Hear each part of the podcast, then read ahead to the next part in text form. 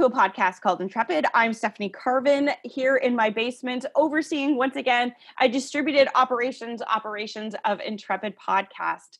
I'm very happy to be joined remotely today by three of our other Intrepid podcast co-editors, Leah West, Jess Davis, and Michael Nesbitt. We really need to look at four cases that are at various stages of the criminal justice process uh, that have important implications for national security. So, thanks so much for joining me, guys. Thanks for having us. Thanks for having us. Thank you. So let's start off with what I think is perhaps the major headline here, which is the uh, Ortis case. Ortis um, was granted bail, which I got to be honest with you, shocked me. And you lawyer folks tried to calm me down by talking about how it's very unusual for someone who has committed a nonviolent offense to be denied bail. But it just seemed a little bit shocking to me because he's someone who has such operational knowledge, such sensitive knowledge, and could would probably have some idea of how the RCMP was in fact even monitoring him.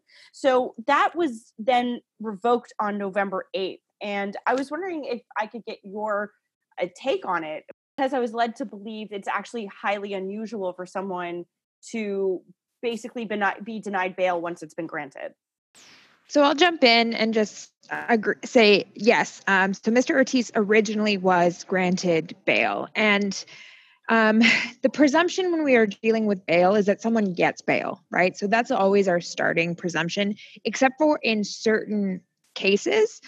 Um, and Mr. Ortis, there was some discussion in some media about how he was being charged with offenses that reverse that onus. Mike, jump in if I'm wrong my understanding, my reading of the criminal code, he he's not actually charged with any of those offenses. He's not being charged here with murder and, or treason. So, um, despite the fact that what he did may end up being, you know, what some might dub or use the term to be treasonous, that he wasn't actually charged with that. So, the starting presumption for Mr. Ortis is that he gets bail.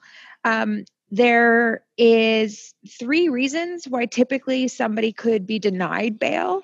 Um, so one is that they are a flight risk, right? Two is that they're a, a risk to the violence um, to the public, and three is that it's in the administration of justice, um, or that you know releasing this person would put the administration of justice into disrepute. These are like I'm not being very specific in how I describe that, but those are the three kind of general reasons why.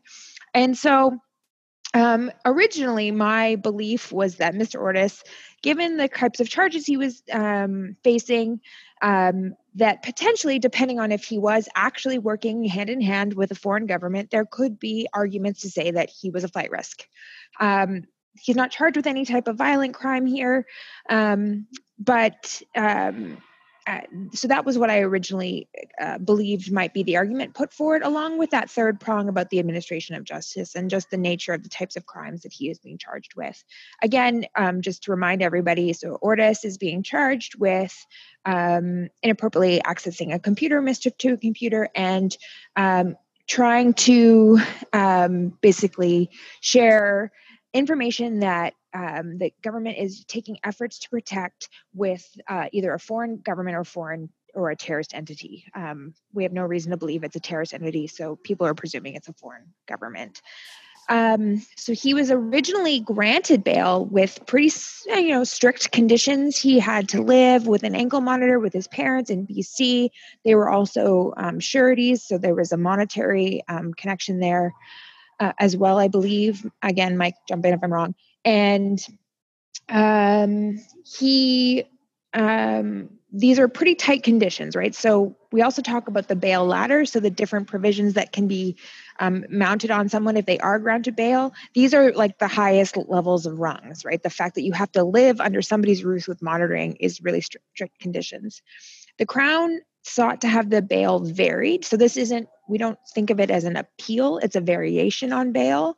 Um, and they went back to court and they presented additional evidence to the court, um, which is under publication ban, um, but by all accounts was pretty damning. And the judge, for reasons that have not yet been published, revoked Mr. Ortis's bail. And from what I've been told, RCMP were waiting at that house, ready for him to be um, taken back to custody um, while the judge was making their decision. So he was swiftly brought back um, and is now in custody in Ottawa. Um, so we don't know what it was, um, but in the interim of his arrest um, and what's gone, and um, there was searches of his home. They found lots of computers in his home. I believe it was like 24 computers in his home. So there may have been, or I'm being told, more computers in his home. Um, so there may have been something that they they found in the intervening period that they could use to justify the bail variation. So I have a question, Leah, about the publication ban. So can you walk us through how normal or abnormal it is to have a publication ban on these proceedings? Because in you know, in my view, there's a huge public interest in knowing a lot about this case, but it's also a really um, I think fairly unique case in Canadian law. So can you walk us through that? Yeah, so in this case, um, a large, uh, well, the Crown prosecutor even kind of came out and said it in the first place, was that if Mr. Ortis is going to get a fair trial, um, some of the information that they're using to keep him in jail, right? The the standards of evidence that you use in a bail proceeding are not the same as the standards of evidence you use to actually prove someone's guilt. Um, they're much lower. And so the really damning information that they may be using or um, putting towards the court to get him a custodial bail, or sorry, a revocation of bail, um, is not something that you want out in the public because then the argument could be made that if he goes to a jury trial, it's really hard to get a jury who doesn't know um, all of the damning evidence about him. It becomes harder to to um, to get a, an impartial jury and whatnot. So that would be um, a big reason why. Uh, there's also potentially the security risk, depending on what it is that what evidence they're using um, to show why Mr. Ortis is such um, is so guilty and needs to be put behind bars.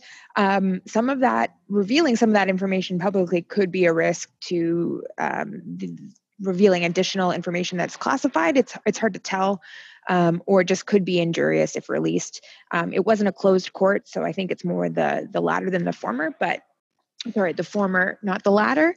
Um, but that's my understanding of things. And then, is it possible that the information or evidence used in the bail proceeding will not actually be used in his criminal proceedings? Yeah, that's totally possible, right? Because um, again like the standards of evidence that you put forward in a in a in a criminal trial um, there there are standards that have to be met um, the defense can challenge um, the um, the admission of that evidence. Um, and so this isn't tested evidence. This isn't evidence a judge has decided will go to the trier of fact. This is the Crown putting its, you know, most damning case that it has right now before the court. Um, so that's part of why you wouldn't necessarily want all of that splashed across the media when you um, when there's a potential for a jury trial. Mike, did you want to come in on this? Um, do you have any views on on how all this has been handled or some of the decisions? Sure. Just a couple of things for those who aren't familiar with the process. I suppose this is this is not unusual to have fights about whether someone gets bail. That is to say, they're they're free with restrictions or whether they will be in custody. We see this all the time, and frankly speaking, I think it's un, it would be unfair for me not to acknowledge it. It can be fairly judge specific. So, um, two judges can reasonably come to a different conclusion on this, and so if especially if you're seeing more evidence come forward after the bail was granted in the first instance, this is not surprising. In terms of the publication ban, it's likewise not surprising. So th- perhaps the best example that your listeners would be aware of would be the Toronto 18 prosecution. So immediately after the 18 were arrested, and then they were they actually only proceeded against 11 of them. So we'll call them the Toronto 11 from the next two minutes. The, the Toronto 11, they had a big splashy, much like what happened here, the RCMP had a big splashy um, news conference. It was televised. And then almost immediately after, as soon as we start the bail process, there was there was a complete publication ban. And in that case, interestingly, it, the defense challenged the publication ban. They wanted to tell their side of the story at the beginning. Although sometimes it's the case, and I don't know what the case is here, that they have no interest in in the information getting out because it could be damning to the individual because, frankly speaking, the individual has not been convicted yet. They're already in custody and have not been convicted. So you probably, until you've been found guilty, don't want a whole bunch of information that makes you look bad out in the public. So it, it's a little unclear it, it, to me. I just don't know where where defense is, but it's not surprising to see someone go for a publication ban at this stage and for it to to be granted. Well, thanks. I mean, that's pretty enlightening. I mean, I was looking at Ortis's bail conditions, and one of them was actually not being able to go anywhere where there was uh, where there was internet access. And I was trying to think of a place where there's no internet access and it's it, it, was it was really it was really strict to be fair to the original judge even though i think i did lose my mind on twitter not for the first time not for the last time. Um but yeah i mean it, i think you know uh, that that actually puts everything into really good context so, moving on from uh, espionage to more espionage, we have another case that uh, you know, is actually kind of getting up there. Uh, it, basically, I believe this happened in 2014, the original arrest of this individual, Huang, who was trying to or had offered to sell naval secrets, I believe, or ship secrets to, uh, we believe, the, the Chinese embassy. So, that case has been kind of going through the courts, but seems to be stuck. And you've recently been talking to uh, Colin Freeze in the media about this, Leah. So can you give us an update on that particular case? Yeah, so I'll just um, basically read from the most recent case. So the charges against Mr. Huang st- stem from an interception of a telephone call um, that Mr. Huang allegedly made to the embassy of China in Ottawa that CSIS was um, intercepting on the basis of a warrant issued by the federal court. Now, the key thing here is that the target of the uh, of the warrant wasn't Mr. Huang; it was um, someone or the embassy itself. So, fun fact: that is a violation of international law. But we'll just we'll just table that little nugget it's a whole other now. podcast, Leah. whole, whole other podcast. podcast. Um, I'm gonna table that for now. But essentially, um, originally, Mr. Huang um, wasn't challenging um, the underlying CSIS warrant that seeded this investigation. And realistically, from what I, I can see from um, the judgments that have come out so far of the federal court, there was a brief undercover operation afterwards, but the majority of um, the evidence against, against Mr. Huang stems from the CSIS wiretap, uh, which was then subsequently provided from CSIS to the RCMP. Um, so what's been going on is Mr. Huang subsequently got a new lawyer. Frank Addario, is a very skilled litigator in Toronto, um, and uh, Mr. Huang and Mr. Addario have now cha- want to challenge the um, the warrant. So um, this is not an unusual practice, especially not where the majority of the evidence stems from the warrant itself. Um, there's a couple different ways you can do that. Um, either you challenge the, you know, the facial validity of the warrant or the subfacial validity of the warrant. So, um, this is what you know. Craig Craig Forcese in a former life used to talk about the fruit of the poison tree. That the original warrant wasn't legitimate, and therefore any evidence that was collected under it is therefore not okay. Precisely. So we don't need to get into that too much. But in order to do that, um, in order to challenge the warrant, you need to see the warrant um, or you need to see a good portion of the warrant. And as anyone who listens to this podcast can imagine, a warrant issued by the federal court to CSIS to wiretap the Chinese embassy um, is something that people don't want released or disclosed publicly. I am um, shocked. I am shocked that that is the shocked, case. Shocked and appalled. So, um, so much shock. We don't know what kind of warrant this is, whether it was a Section 16 warrant or a Section 12 warrant. Um, I don't I haven't seen any reporting that indicates the type of warrant. So, a Section 16 warrant would be a warrant to collect foreign intelligence, usually on behalf of the Minister of Foreign Affairs or the Minister of, of, National Defense in some cases, to collect evidence that's not related to a threat to the security of Canada. But this also could have been what we call a Section 12 warrant, which is actually to collect um, information against a threat to the security of Canada. So when you're um, submitting a warrant, um, there's all kinds of good stuff that goes in there in the affidavit. There you spell out to the court who your target is, why what information you're hoping to obtain why you need to use a certain technique and the certain types of techniques you're going to be used what information you've gotten in the past um, if there, this is a renewal of a warrant for example what information you've gotten from the past and why you want to continue to do this kind of technique. So there's a lot of really sensitive information in a warrant so the fact that Mr. Huang is saying, give me the goods, I want to challenge this warrant, is a nightmare for CSIS. And I'll just add that in the highly contentious time that we are in with China, anything that's being put on the table that could ruffle additional feathers is really bad for business. So essentially, what we've seen happen is, and Craig has talked about this a lot in the past, this bifurcated system of where you know, they've said Mr. Huang is entitled to disclosure of the CSIS warrant because that is uh, the founding of the RCMP case against him. And the Attorney General is saying, whoa, whoa, we need to protect that, and made an application under what's called Section 38 of the Canada Evidence Act.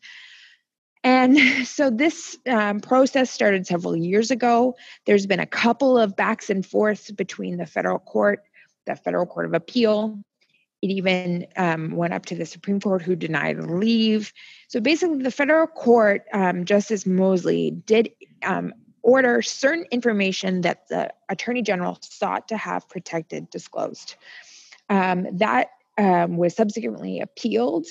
The federal court upheld the appeal in certain cases, and in other um, cases, sent it back to the federal court to re- review um, in this most latest, latest case that came out in the summer, um, the attorney general um, seems to have made an argument that there was additional grounds to seek to protect the information, a change in circumstances.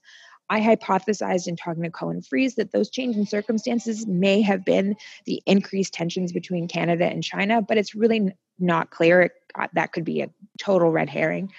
And uh, uh, Justice Mosley issued an opinion in which, or an order, I should say, in which again he disclosed some of the information protected, some of the information he'd originally ordered disclosed, he decided to protect. And some of the other information he said would go out, but it could only go to the court and Mr. Huang's lawyer. So that's really interesting. Um, it's pretty unusual. Um, it's not unusual. Um, and it shouldn't be a concern. Um, Mr. Addario is a well respected officer of the court. But it's very interesting that Justice Mosley is really trying hard here to get as much information out while protecting at the same time. He's trying to walk that fine balance that we have in these cases. The other really interesting thing in reading all of this is that um, Public Prosecution Services of Canada was brought into part of the hearings. They got to kind of observe some of what was taking place. They're a third party to this. We need to think of them separately from the attorney general. So that's really unique. I've never seen that in a case um, like this before. And Mr. Huang's lawyer was also brought in to make um, arguments to Justice Mosley about the relevance of certain information without the attorney general present. Kind of, um, we would imagine that he would lay out their intended defenses, how they were they were seeking to use this information. So this is a court that's used that's doing all that it can to make up for this cumbersome bifurcated system we have where a federal court that has really like has nothing to do with the actual criminal trial is deciding what information is relevant and what information is going to be disclosed um, and then communicating as best they can through their order back to the judge about the nature of the type of information that's been withheld. And all of this happens because we have this weird bifurcated system so that the judge is actually going to decide what is relevant, what information needs to be admitted as evidence, and whether or not the warrant is valid is not the one deciding about disclosure. So it's just a really unique um, situation. And again, a part of the problem is the uh, attorney general has appealed this most recent order. So it's going back to the federal court of appeal and potentially back to the Supreme Court. So we've been involved in this case for about six years now and it's gotten nowhere. And this is another problem of the bifurcated system is that it allows for interlocutory appeals, right? Usually, if this was a, ju- a judgment in a, in a superior court case about a criminal case and it was about evidence, the judge would make a decision and nobody gets to appeal that until after the trial has concluded.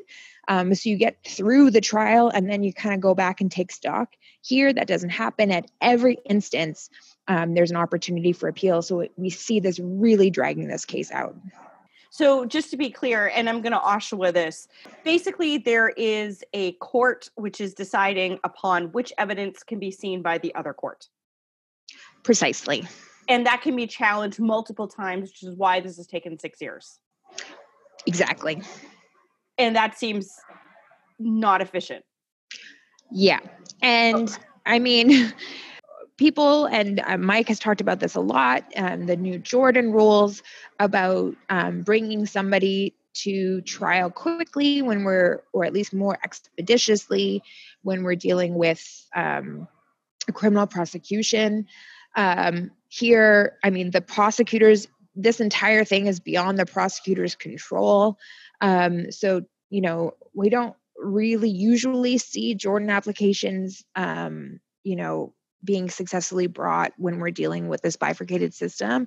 But you could see how someone can make the argument that this is not uh, Mr. Huang's problem.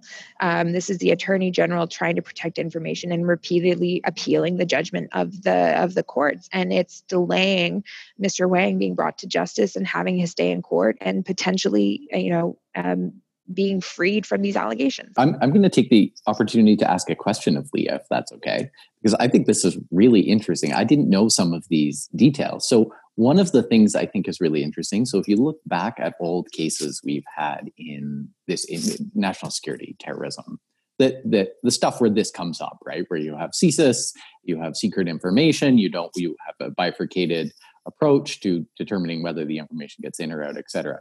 If you look back to that, one of the big problems has been almost no one's been happy with the system. So you you have a appeal right at the beginning to you, you have invocation of Section 38 of the um, Canada Evidence Act, and it goes to federal court. And then in federal court, traditionally, you have an amicus, which is a friend of the court, but you don't have the defense lawyer. Can I point And out then- that Amicus is also a mascot and he's great? It is But a not at this court. mascot. Yeah, He's- more yeah, mascots, different. the better. But yeah, Supreme It- Court uh, mascot, and he's an owl. Just need to make that clear. He's amazing. Yeah. Please, I interrupt. Uh, no, it, but it, I will add that we should have a mascot. You you should have a mascot, Stephanie. This would we we need a ma- more mascots, the better. Okay, so so we have defense lawyers who are not happy with this, right? Because you've now just had a determination about a what evidence can and cannot be seen with without the defense there to argue what their case is, uh, what sort of information they might need to give a sense of where they're going, et cetera. So you hope the amicus does most of that work, but defense still might not be happy. The prosecutors aren't happy. So this is something that I think is often overlooked. The prosecutor, likewise, could be. We saw this in the Toronto 18, where where essentially CSIS shows up and says, "We're going to Section 38 to the federal court," and the prosecutors say, "Okay, I guess we're done for a while until you tell us what it is that can be included or not." And then the judge who's presiding on the trial isn't involved either, right? And so the whole thing goes off to this other court where you see some information, not others, and then it comes back to the original court, and the the prosecution and CSIS and others will not be happy because it'll it'll usually involve some information that's being let out, and defense and possibly the judge and possibly the prosecutor won't be very happy because they'll have no idea why this information was let in, what other information was left out, whether it was critical to the defense, et cetera, et cetera. So what we're seeing in this case, it sounds like Leah, sorry for the long introduction here to this question, is for the first time a sort of judicially mandated addressing of this situation whereby the defense lawyer is allowed to see it instead of an amicus, but you just don't let the uh, defendant see it, and the prosecution service sounds like they're being brought in. So is is this is this them addressing the, the problem? So I'll say that in terms of the underlying information, it wasn't, yes, the defense was brought in to address the court, but it wasn't that they instead or in lieu of an amicus got to challenge the basis for certain redactions. They really, like, the amicus was still there. And typically what happens is like, um, the, the government will put redactions over things and there'll be you know ways of indicating why certain redactions are are are being made and why others and you know what the the purpose of all of them is and then everybody argues line by line through um, the basis and then ultimately there's this balancing test the um, the the reason for it to go in favor of the of the accused and and their interests versus the interests of national security or international affairs. And then the judge decides on the balance. And that really happens like line by line. And so that's when you would have the amicus there with the attorney general's counsel. Um, but in this case the um, it seems to be, and I, again, I'm reading an order. I don't have any firsthand knowledge that the, the prosecutors and the defense were both given an opportunity to address the court so that when they were making these decisions about what actual information is going to be really relevant and not they had the best picture possible and then subsequent the the issue was about okay um, and i can see the argument being made or at least the you know reading between the lines. Mr huang is being charged with trying to sell secrets to the chinese and the information that he's trying to get would be you know very advantageous for the chinese to have. So maybe mr huang himself shouldn't be allowed to have this information but his lawyer in order to do his job and decide how best to challenge the underlying warrant or even to decide whether or not to drop the challenge should have access to that information. So this is all very much the court being using ingenuity and flexibility with within this statutory um, scheme to try and you know make more people happy um, essentially i think. Um, and unfortunately i think the novelty of this is uh, leading to more opportunities for appeal because it looks different. To the court's credit um, they're trying their best they can to balance all of these interests um, but you know the government to its credit as well, is doing its damnedest to protect information it doesn't want to be seen made public. Leah, can I just ask a question? Because if we have a sponsoring member of this podcast, it is the intelligence evidence problem. But that's, oui, right. and, and that, that's not something that is at issue here. It's the bifurcated court system. But would this be better if we were just simply able to bring court ready evidence derived from intelligence forward that we wouldn't actually need to go through this whole system? Or am I just making things no, up at this point because I mean, it's all meshing an, together? is an element of the intelligence to evidence problem because ultimately what could happen here, right, is the judge could say in the federal court could say, and he doesn't seem to be saying this, but we it's hard to tell that yeah, like all of this information is so damning and so detrimental to national security that absolutely can't be released right and if that's the case then how does Mr. Huang challenge the validity? And ultimately, we could be in a situation where the superior court has no idea like I mean, the, the warrant could be totally valid. It could stand up to every legal test, but the information in that warrant cannot be made public. So the underlying judge doesn't ever get to te- doesn't get to see that the warrant is valid and doesn't get to understand the basis for um, withholding the information and the fact that maybe Mr. Huang's interests aren't at all um, revealed in in that warrant itself, and that there's really really good reason for withholding it all. But the judge who's d- responsible for deciding um, whether or not you know this evidence or the information derived from this evidence should go forward is blind right and so he may say there's I, there's no way to prove this case without that information. I have to stay the charges. So that this would be an example of intelligence to evidence if we got to the point where the uh, intelligence that was the evidence just couldn't be revealed in open court and could not be used against Mr. Huang.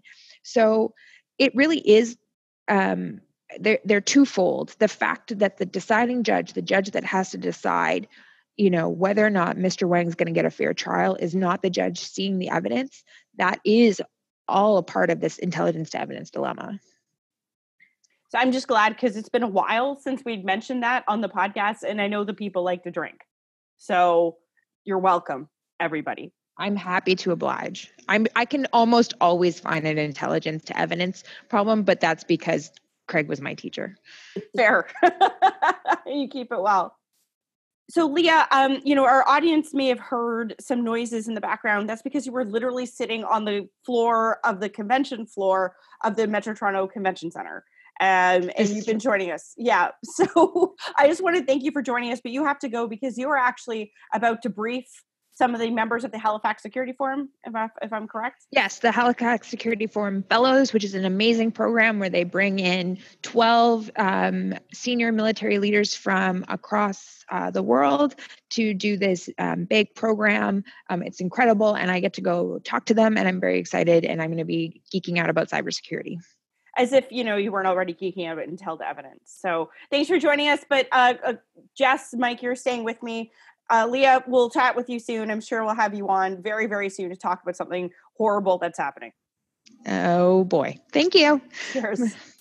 so then that leaves us with two other cases that we want to get to. Uh, the first one is the Sharif case. It, it's out actually in your where you are, Mike, and it well ish in Edmonton. I say, you know, it being in central Canada, I, am just thinking of Western Canada as like one big separatist lump these days. Um, not to get too topical humor ish, but um, this was the case of the individual who ran over several people, including a police officer, in 2017 and it was up on attempted murder charges. And what was what's really interesting about this case, this is someone who, you know, it was said that there was a, an Islamic State flag in the vehicle when he was doing these attacks, but this was never presented as evidence. And the word terrorism apparently wasn't even mentioned in the trial. Uh, but this person has been convicted now of attempted murder. So, uh, what are the big takeaways from this? So, from my perspective, I think this is a super interesting case because immediately after the attack happened, the prime minister actually came out and called it an act of terrorism. Um, there was a number of things in terms of why he did that. So, certainly the flag was a factor. Um, but then there was also allegations that he had espoused that the the suspect or the convicted Sharif now um, espoused extremist ideology, which is a really vague term and really open to interpretation depending on who's um, you know extremist for someone is a very it's a very subjective concept. Um, so taken together, I don't think that there's enough information to suggest that this is actually a terrorist attack, except for what the prime minister said, because uh, presumably he would have had access to a good amount of information to make that judgment the thing there's a number of other things that's really interesting about this case too and part of it's in the tactics. So around the time that this is happening there's a number of other terrorist incidents happening around the world that involve very similar to tactics. So uh, it was a stabbing of the police constable a vehicle ramming by using a rented u-haul truck um, and this is very consistent with a number of other terrorist incidents that have taken happened. For me though the real problem and i understand and Mike will tell us maybe a bit more about some of the logic behind this. I understand why um, you wouldn't necessarily pursue a terrorism charge in this case, but I think the problem with that approach is that it really underrepresents incidents of terrorism in Canada. So the official statistics uh, statistics will only count confirmed charges or convictions of terrorism which really in cases like this if there if there is a significant terrorism motive that we just didn't that just wasn't pursued you may end up with fewer resources dedicated to terrorism issues based on those misleading statistics, and Canadians get a misleading uh, perspective on what the terrorism threat in Canada really is. Mike, do you want to? I'd be really interested in your views from um, the Republic of Alberta. Thank you, Stephanie. Okay, I, I don't have a good answer to your your question, Jess. And so here, let me walk through a couple of the things we're thinking about. So this maybe is a reminder to go back to the Alexandre Bissonnette case, which is the individual who attacked a mosque in Quebec and killed six people, and he was not charged with terrorism either. And so one of the public justifications for why that might be the case at the time was look, you've already got him charged for murder. Murder is life in prison no possibility of parole for 25 years that could be consecutive in cases of mass murder like that. So I guess it could have been 150 years of no parole. Uh, in the end, they randomly picked 42, which, as you can imagine, is not a divisible by 25. So we're not quite sure how that happened, but nevertheless, that's what ended up there. And so that was so one of the arguments was, well, maybe if you commit a crime, particularly if you commit something like murder, where there's a higher penalty and we know how to prosecute it, and it's cheaper and it's more expedient, and we don't have to get into motive and ideology and all this other sort of stuff we got off your computer and try to determine what you were thinking and why you were doing something, right? We just have to do the, the simple murder that we go ahead with that and it's cheaper for everyone, it's faster, and we know we're going to get conviction. There's going to be less chance for appeal and, and, and. So that was one of the justifications. But then we've seen other cases where an individual has committed a attack and was charged with both terrorism and the commission of the attack. So I'm thinking here of uh, both Dughmosh and Ali cases, where and I forget what the charges were. Um, uh, Dughmosh was uh, sorry, just to be clear, they were, or remind the audience, Dughmosh was the case of the woman who I believe she was a failed traveler, but also yes. she tried to attack people with like a garden hose or something at a Canadian Tire. And then the Ali case is uh, the Ali case is the individual who was at the went to the army base, and so his is a oh, really right. complicated yeah. case where he also uh, attacked and, and by all accounts tried to kill two individuals but but he ended up pleading guilty to all the charges because there was essentially agreement that he was going to go uh, not not criminally responsible NCR, uh, which is essentially he will go to a hospital because something else was driving this, probably schizophrenia if you're going to sort of guess in the legal system. And but he but he, for some reason uh, they continued with the terrorism charge, and so he disputed that. So that was that um, that case. It, thank you for mentioning it happened in Canadian Tire, by the way. There's a study to be done in Canada about what's going on in Canadian tires with extremism, because that's about the fourth time we've seen a attack or, or some relationship to Canadian Tire. In I was not aware of this. This is like a whole other podcast, Mike. oh, yeah, and, it is. And the other thing about Canadian Tire too, it's often one of the places where Canadian terrorist suspects like, procure some of their goods for the attack. So Canadian Tire features really prominently in a lot of Canadian cases, and Tim Hortons too. And I am yeah. going to say it's the Tim Hortons too. That's that's where all, they're all getting the internet. So um, basically, all of our institutions are under attack. it is still Canadian after all, all of this. So, so to get back to our case, the question we had then was, okay, well, maybe you don't, maybe you just charge someone once they've committed the attack. Maybe the, the point of the terrorism offenses really is to be preemptive. Uh, but then we saw these other cases where we thought, well, they seem to be charged, so so maybe that's not the answer. And so this goes back to the Bissonnette, which is all the reasons you would say don't bother with the terrorism in Bissonnette would apply equally here.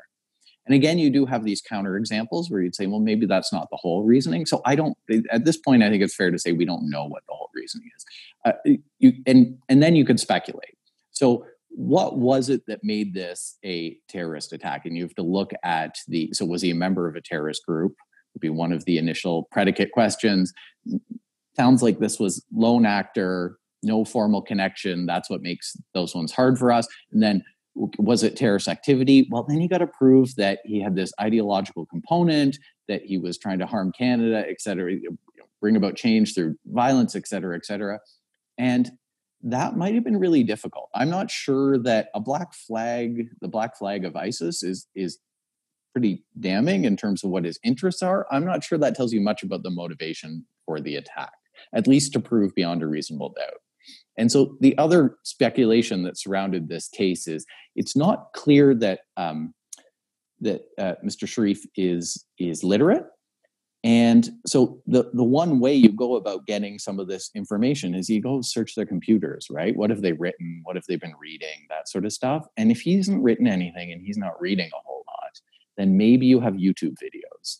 And then you have a black piece of fabric and YouTube videos. And then, so the question for the prosecution in that case is we've already got him on the attempt murders. Like, we all knew he was going to be found guilty on those. It was pretty obvious from the attacks, uh, frankly, from the fact that he didn't really mount a defense, from the evidence presented in court as it went ahead.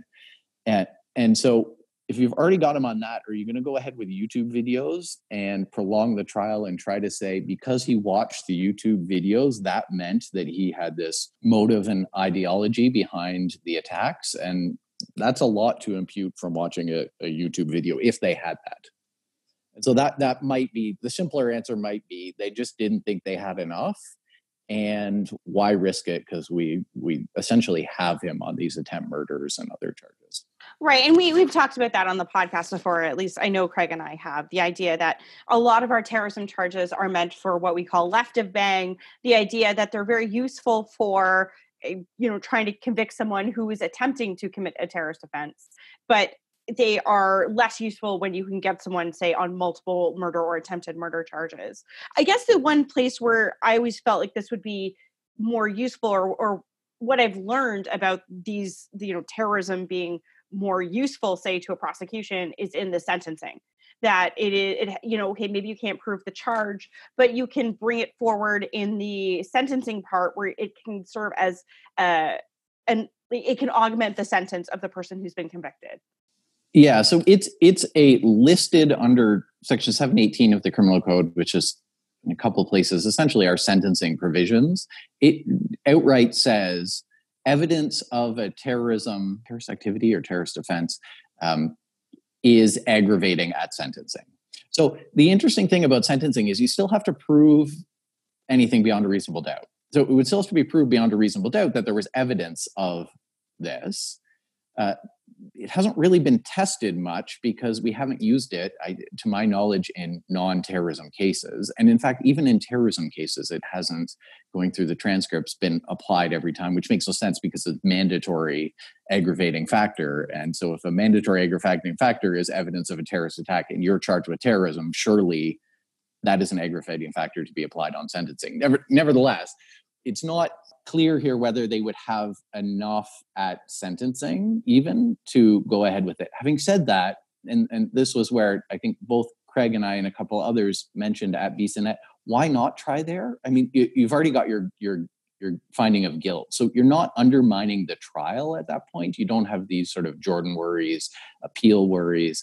Um, is this going to go back to trial? Am I undermining it? Is it going to be appealed for a long time, whatever the case might be, right? We, we, I mean, it could still happen, but you already have your conviction in place with probably a long sentencing. So that's where you might see, as you say, Stephanie, you might see them make note of the uh, evidence of a terrorist offense as an aggravating factor. Having said that, looks so far, and, and who knows, but it hasn't been mentioned yet. And uh, we've never seen it in Canada for non terrorism offense. We didn't see it in Bissonnette, which I, I remain surprised about, but who knows? So I wouldn't hold your breath on this one either. That's not to say that's the right decision. I don't, I don't know, but it wouldn't necessarily hold your breath. So the final case I want to uh, bring up today, because I don't think this got a huge amount of media attention, but it seems pretty significant, is the Abdullahi case. Jess, you've been following this, and this has some interesting terrorism finance uh, implications, which you know I, is is kind of your hobby horse. Yeah, and this is a really interesting case. So yes, it's got the terrorist financing angle, but it's also got something that makes Mike shake his head a fair bit. So we're going to get some good reaction from Mike on this case too, I think.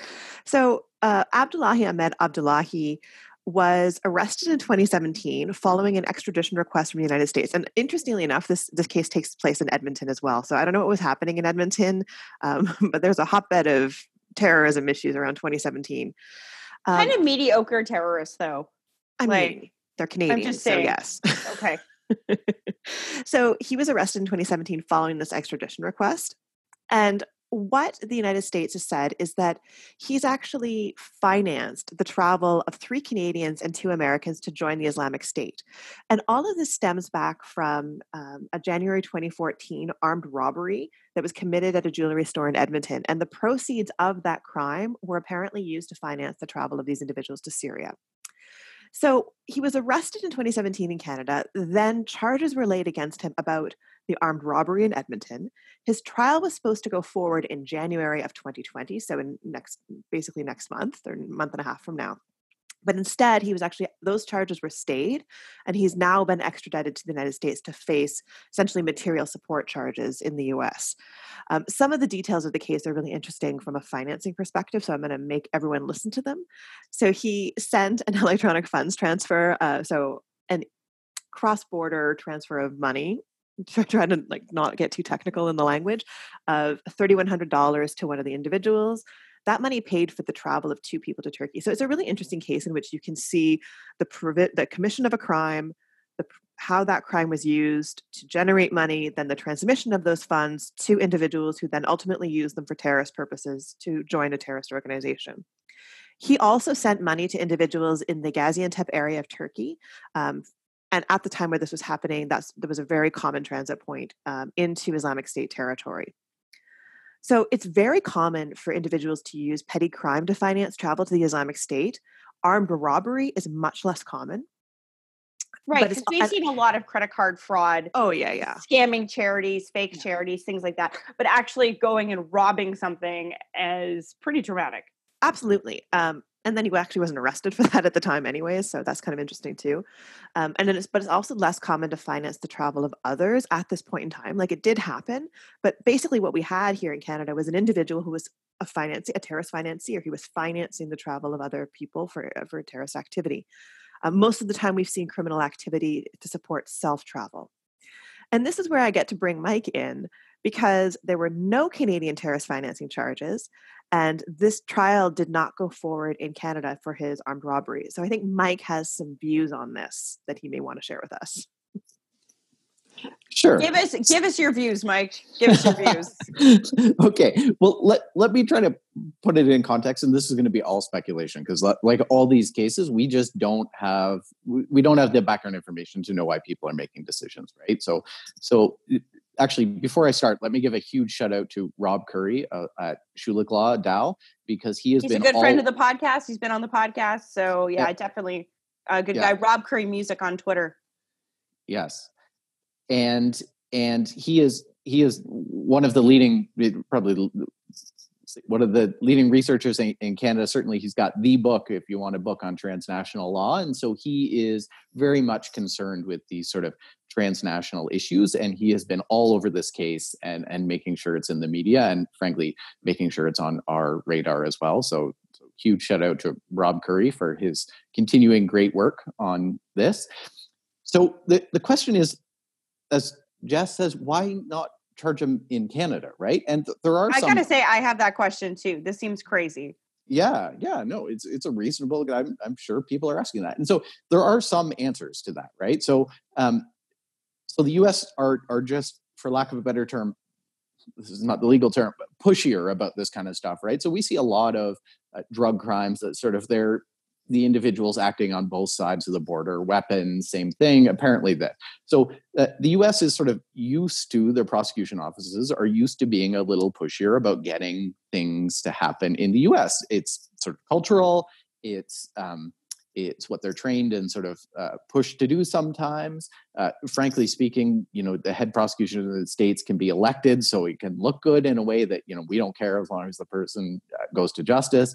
Their their sentences can be longer. So and and finally, it if you look back to our cases, at least the ones we where we sort of have a sense of how it was we someone came on our radar, an awful lot of seeding from the Brits and the Americans of our investigations, right? So, which, which is to say, you know, the, the Section 38 stuff comes up for a variety of reasons, but one of those reasons is a lot of information coming in from foreign services that are telling us to keep an eye on this person. And so, if the alternative is to prosecute him in Canada and then have this intel to evidence problem where most of the information, at least at the beginning, to see to warrant, et cetera, et cetera, is coming from the Americans anyways, then why not avoid that whole problem and send them to the US, particularly if they're already wanting to prosecute and they have reason to prosecute and they're going to give harsher penalties and, and, and. So there are reasons to send them abroad, right? Uh, and then, then just, you know, the relationship with the US. So it's not unjustifiable by any means. Uh, the counter to that is this is a crime happening out of Canada with an individual in Canada. We need to be able to take responsibility for criminal actions that originate here. That is particularly the case, and so that is that is Jess and Rob's point, and and I think the point that Jess and I would, would add to that is that's particularly the case with money crimes, in this case, terrorist financing, because we have not done a great job of prosecuting terrorist financing in particular. How do we know that? Well, we know we only have two cases so far one of terrorist prosecutions uh, uh, for financing a loan. And that was an individual who's given six months in jail, which is the lowest sentence we've ever had in Canada for terrorism for an adult. And then we have one other case, which was Khawaja original, and it was just you know one of a host, and they never really got into the financing element. The other side of that is we've been criticized by the FATF the CIA, the Pentagon.